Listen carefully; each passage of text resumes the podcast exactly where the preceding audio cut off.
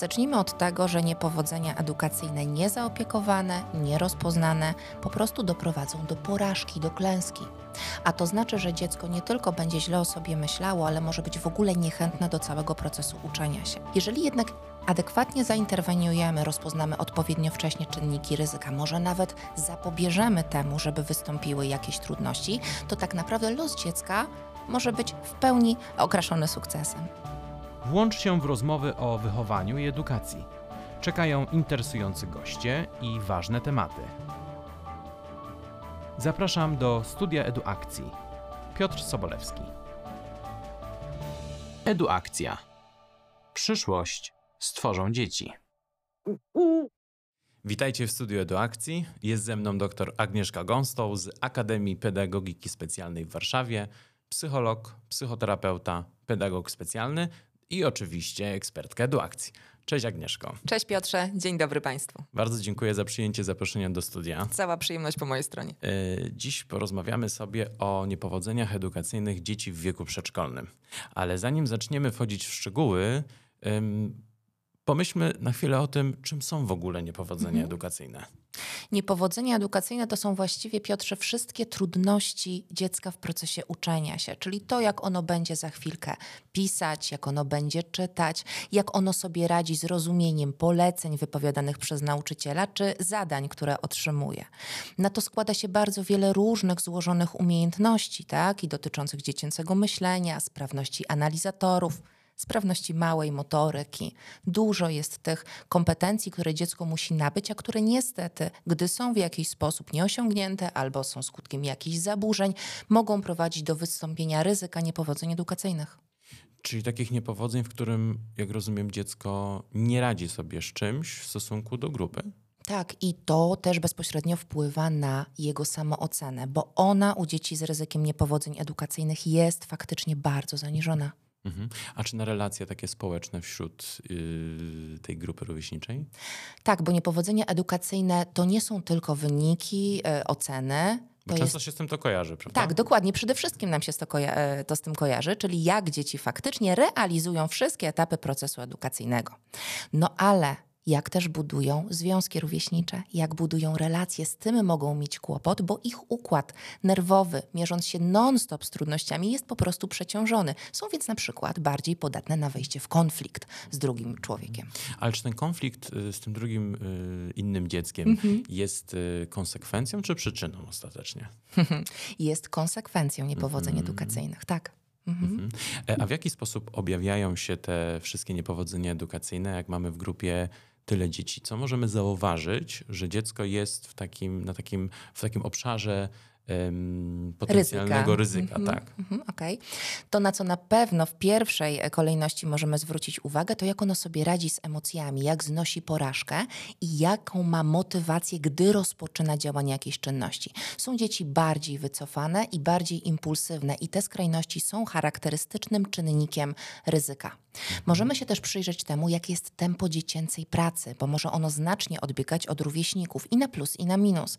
Mogą być dzieci, które pracują dłużej i po prostu wszystkie czynności zajmują im więcej czasu, ale może być też tak, że są bardzo prędkie i nie zwracają uwagi na efekt końcowy swojej pracy. Mhm. To przyciągnie naszą uwagę. Też to, jak posługują się przedmiotami i jak organizują swoją zabawę. W ogóle z zabawy można tyle wyczytać, nie? To nie jest tylko sposób, w jaki dzieci spędzają czas. To jest proces uczenia się, ale i diagnozy dziecięcych kompetencji i trudności, tak? W procesie uczenia się. Mhm. Czy w takim razie nauczyciel, e, który ma bystre oko i zauważa mhm. dziecko, które e, niezbornie posługuje się mm, przedmiotami mhm. plastycznymi albo nożyczkami, mhm. e, to czy to jest pewnego rodzaju sygnał na które powinniśmy szczególnie zwrócić uwagę mhm. E, i co możemy z tym zrobić? Po pierwsze, to jest sygnał, na który należy zwrócić uwagę, ale musimy o jednej rzeczy pamiętać. W izolacji każde z tych zachowań może przejawiać każde dziecko. Natomiast gdy mamy tych zachowań kilka, gdy one nam się układają w pewien schemat, to wtedy mamy sygnał A, że mamy ryzyko niepowodzenia edukacyjnego, lub B, że my w ogóle możemy mieć do czynienia z zaburzeniem rozwojowym. Mhm. Więc rozpoznawanie tego ryzyka to jest taki jakby przedkrok do tego, żeby może za chwilkę zainterweniować w całym systemie rodzinnym, uruchomić go w celu poszukiwania szerszego sposobu wsparcia. A jakie są powody, przez które dzieci wchodzą w ten obszar ryzyka mhm. niepowodzeń edukacyjnych? Właściwie, Piotrze, możemy je podzielić na trzy grupy. Mhm. Jedne to są takie społeczno-materialne, jak struktura rodziny, zasobność tej rodziny, przechodzone przez tą rodzinę różnego rodzaju kryzysy. Drugie dotyczą tego, jak biologicznie rozwija się dziecko, czyli jaką ma sprawność różnych analizatorów zmysłu, czy jaką ma sprawność chociażby manualną, ogólną, fizyczną. No i trzeciej, trzecia grupa czynników to są czynniki stricte pedagogiczne, zarówno te, które są od nauczyciela zależne, jak i te, na które nauczyciel nie niestety nie ma wpływu. No tutaj myślę chociażby o systemie czy narzuconym programie edukacji, który my musimy realizować w określony sposób. Skupmy się na tym, na tym ostatnim elemencie, mhm. czyli to, na co nauczyciele potencjalnie mają wpływ. No bo jakby podzieliłaś ten ostatni element na dwa czynniki. Na co mamy wpływ i na co nie mamy wpływu. Mhm. I pochylając się na chwilę nad tym, na czym mamy, na, na co mamy wpływ. Co masz tutaj na myśli? Przede wszystkim, jak my dbamy o swój własny rozwój, czyli na ile ja, jako nauczyciel, dowiaduję się więcej, czytam, uczestniczę, uczestniczę w różnych szkoleniach. Mhm. Muszę się przyjrzeć też temu, jak komunikuję się z dziećmi i na ile ja jestem świadoma tego procesu komunikacji, jak ja korzystam z informacji zwrotnych, jaka ja jestem na swoje emocje w tym całym procesie uważna i jak dbam o swoją higienę pracy. Ja tutaj mam na myśli takie bardzo, będące bardzo dobrą praktyką działania, jak na przykład superwizje koleżeńskie tak, gdzie możemy omówić sytuacje trudne, te, które mamy, gdy pracujemy z grupą dzieci i tam mamy dzieci z ryzykiem niepowodzeń edukacyjnych. To są rzeczy, na które faktycznie mamy wpływ. I one de facto, czy objawiają się w taki sposób, w jaki sposób, inaczej, czy one determinują to, w jaki sposób reagujemy na niepowodzenia yy, dziecięce? Bezpośrednio, tak. Mhm. Mhm. Jakie to ma znaczenie w rozwoju tego dziecka? Nasza reakcja przełoży się na procesy motywacyjne u młodego człowieka. Czyli to, jak ono będzie myślało o sobie i jakie będzie miało nastawienie do wykonania zadania. I teraz dzieci z ryzykiem niepowodzeń edukacyjnych mają obniżoną motywację i to dowodzą badania i również bardzo zaniżoną samoocenę. Tak? To jest bardzo często skutek różnych naszych dorosłych działań wobec dzieci, a one czerpią informacje z naszego sposobu reagowania. Dajmy jakiś przykład. Wyobraźmy sobie, e, że dziecko ma kłopot z, e, ze skupieniem uwagi. Ma do, e, do wykonania zadanie przy stoliku, spogląda za okno, coś zadzwoni, odwróci głowę. Co powie nauczyciel? No, może zareagować automatycznie. Nie patrzymy w okno. Mhm. O rany, znowu śpiąca królewna powie do koleżanki czy do innej osoby. Co odczyta dziecko? Jestem nieadekwatny, źle robię, jestem do niczego. Przyczepi sobie etykietkę błyskawicznie. I tych etykietek dzieci z niepowodzeniami edukacyjnymi zbierają bardzo dużo. Nie tylko w przedszkolu, ale też w domu, prawda? Zgadza o domu się. jeszcze porozmawiamy, ale tak. jak nauczyciel powinien zareagować adekwatnie, żeby nie etykietować? Mhm. Tak naprawdę może zastosować pewną specjalną technikę. Ja o niej mówię na naszym szkoleniu. To jest technika pochwały terapeutycznej. To jest technika, która nie tylko stabilizuje dziecięcą samoocenę, ale w ogóle może odwrócić efekt zaniżonej samooceny. Mhm. A o, o, tym porozmawiamy przy innej okazji, bo to jest podejrzewam temat bardzo szeroki tak. i szkoda by było w mhm. krótkim naszym spotkaniu y, nie wyczerpać tego mhm. tematu, ale y, do czego mogą doprowadzić y, niepowodzenie edukacyjne u dzieci, kiedy jednak przeoczymy kiedy je jednak przeoczymy. Kiedy pozwolimy sobie na to, że to dziecko po prostu sobie nie radzi i jest. Ono wychodzi potem z grupy przedszkolnej, idzie do szkoły. E, jak to się może potem odbić na naszym no jakby dorosłym życiu? może się odbyć, y, czy odbić bardzo negatywnie na całym życiu. Zacznijmy od tego, że niepowodzenia edukacyjne niezaopiekowane, nierozpoznane po prostu doprowadzą do porażki, do klęski. A to znaczy, że dziecko nie tylko będzie źle o sobie myślało, ale może być w ogóle niechętne do całego procesu uczenia się. Gdy myślimy o takim obszarze szkolnym, będą to te dzieci, które mają problem z promocją do wyższej klasy. To są te dzieci, które za chwilę trafią do gabinetu terapeuty, bo nie chcą chodzić do szkoły. I my myślimy, że to jest opór, że to jest złośliwość, a tak naprawdę to jest efekt bardzo wielu zdarzeń, które wydarzyły się tutaj po drodze. Jeżeli jednak adekwatnie zainterweniujemy, rozpoznamy odpowiednio wcześnie czynniki ryzyka, może nawet zapobieżemy temu, żeby wystąpiły jakieś trudności, to tak naprawdę los dziecka może być w pełni okraszony sukcesem. Co robić, gdy dziecko nie komunikuje swoich potrzeb? Wydaje się być nieobecne i nie podejmuje interakcji z innymi. Jak reagować na niespodziewane wybuchy złości? Jak postępować z dzieckiem, które nie radzi sobie ze swoimi emocjami? Rzuca zabawkami, jest agresywne wobec nauczyciela i innych dzieci. Jak pracować z dzieckiem wykazującym obniżony poziom rozwoju intelektualnego? Co robić, kiedy dziecko nie rozumie poleceń? Jak wspierać dziecko z trudnościami w nauce? Poznaj odpowiedzi w najnowszym programie szkoleń online. Dowiedz się, jak wspierać dzieci ze specjalnymi potrzebami edukacyjnymi w przedszkolu. Specjalne potrzeby edukacyjne tylko na platformie szkoleń online EduAkcja dla nauczycieli wychowania przedszkolnego. Zgłoś swoją placówkę już dziś www.edu-akcja.pl ukośnik SPE. Jakie są najważniejsze czynniki, wymieńmy kilka, które y, muszą się spełnić, żebyśmy em, efektywnie wsparli to dziecko i żeby nie wpadło w te, e, w te niepowodzenia edukacyjne? Mhm. Niepowodzenia edukacyjne to rzeczy- rzeczywiście są kolejne tak, w procesie edukacji. Musimy zadbać na przykład o otoczenie zewnętrzne, maksymalnie uprościć to otoczenie. Zauważmy, że dzieci z ryzykiem niepowodzeń edukacyjnych to często dzieci, których inteligencja jest niższa niż przeciętna. Czyli my musimy zadbać o to, żeby to otoczenie, w którym one funkcjonują, było uporządkowane, podzielone na przykład jak w przedszkolu na strefy, na kąciki do skupionej pracy czy do relaksu. Musimy zadbać o stałe narzędzia, którymi dziecko się posługuje, też je w jakiś sposób usystematyzować, uszeregować, żeby dziecko było samodzielne i skuteczne w ich e, korzystaniu. Ja o tym też mówię na szkoleniu, tak? jak, to, jak to faktycznie dobrze zrobić.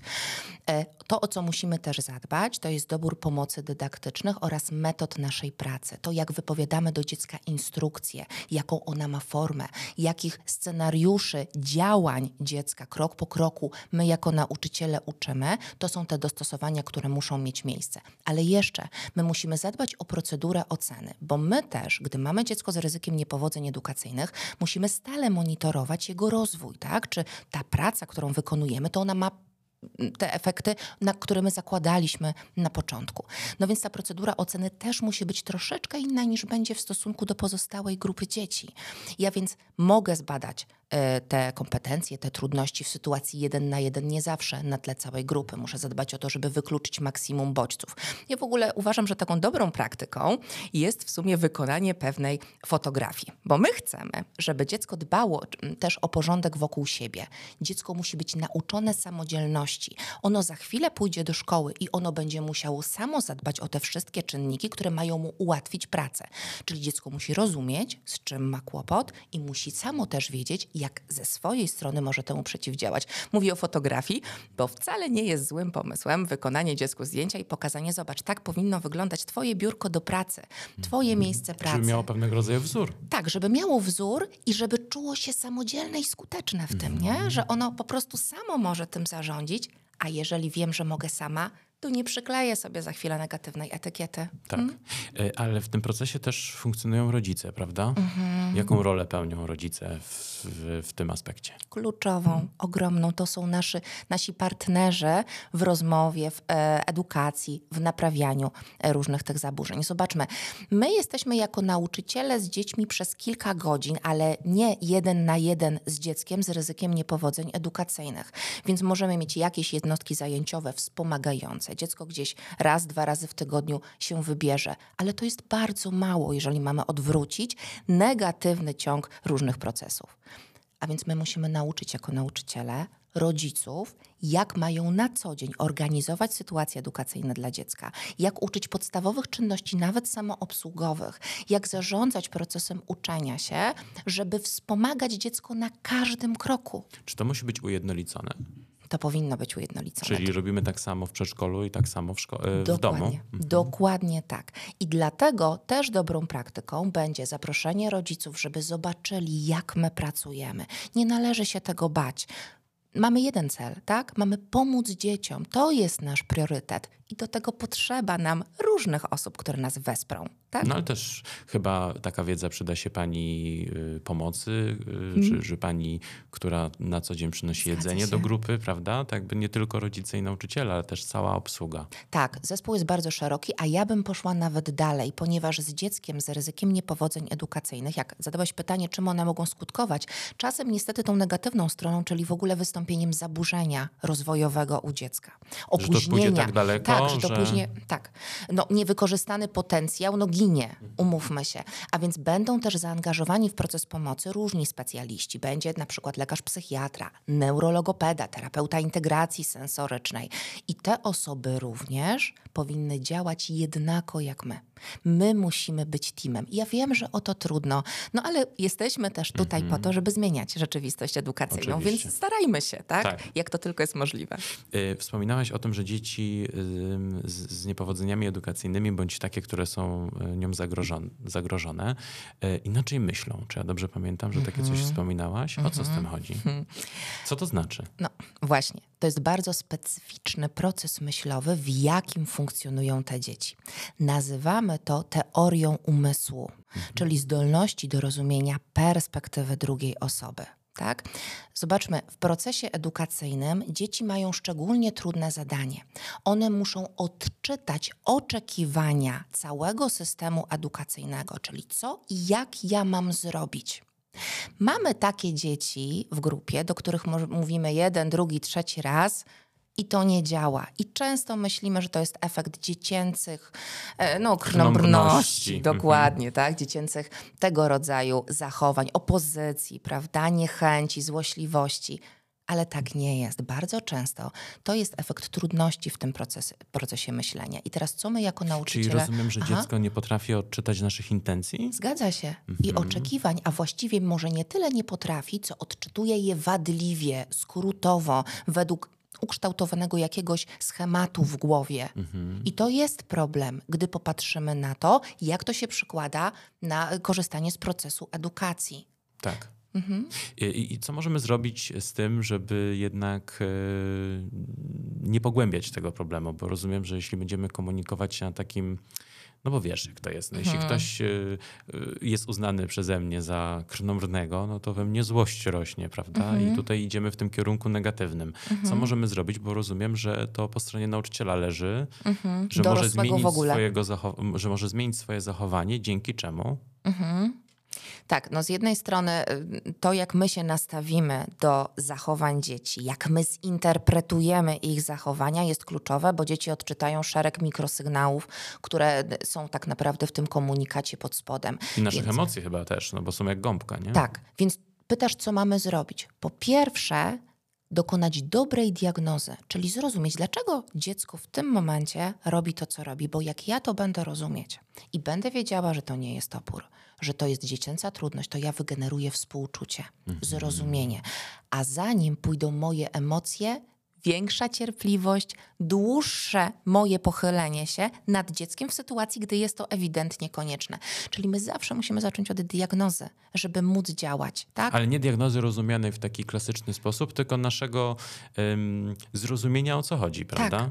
Nazywam to diagnozą funkcjonalną, czyli my musimy zrozumieć, jak jakiś objaw, jaka, tr- jakaś dziecięca trudność, jaki to ma faktycznie wpływ na rzeczywistość dziecka. Po co to występuje, co to załatwia na plus i na minus, tak? Bo nie każdy deficyt jest po prostu deficytem. Czasem może nieść różne korzyści wtórne i z tego procesu też musimy sobie zdawać sprawę, więc ona ma taki wymiar bardzo, wiesz, psychologiczny. Tak, tak. No, powiem ci, że nie sądziłem, że ym, niepowodzenia edukacyjne są tak głębokim tematem. My tą rozmowę już zakończymy, tak troszeczkę ym, opowiadając ogólnie, ale w następnych spotkaniach skupimy się bardziej na różnych szczegółach. Dzięki wielkie. Dziękuję. A Wam serdecznie dziękuję za to, że jesteście z nami. Subskrybujcie nasz kanał, komentujcie i do zobaczenia niebawem. Serdecznie dziękuję wszystkim słuchającym. Im jest nas więcej, tym więcej mamy wiedzy i empatii dla dzieci, młodzieży, no i siebie nawzajem. Dlatego zapraszam Was do subskrybowania kanału EduAkcji, akcji nauczycieli, opiekunów i rodziców. Jak nas znaleźć?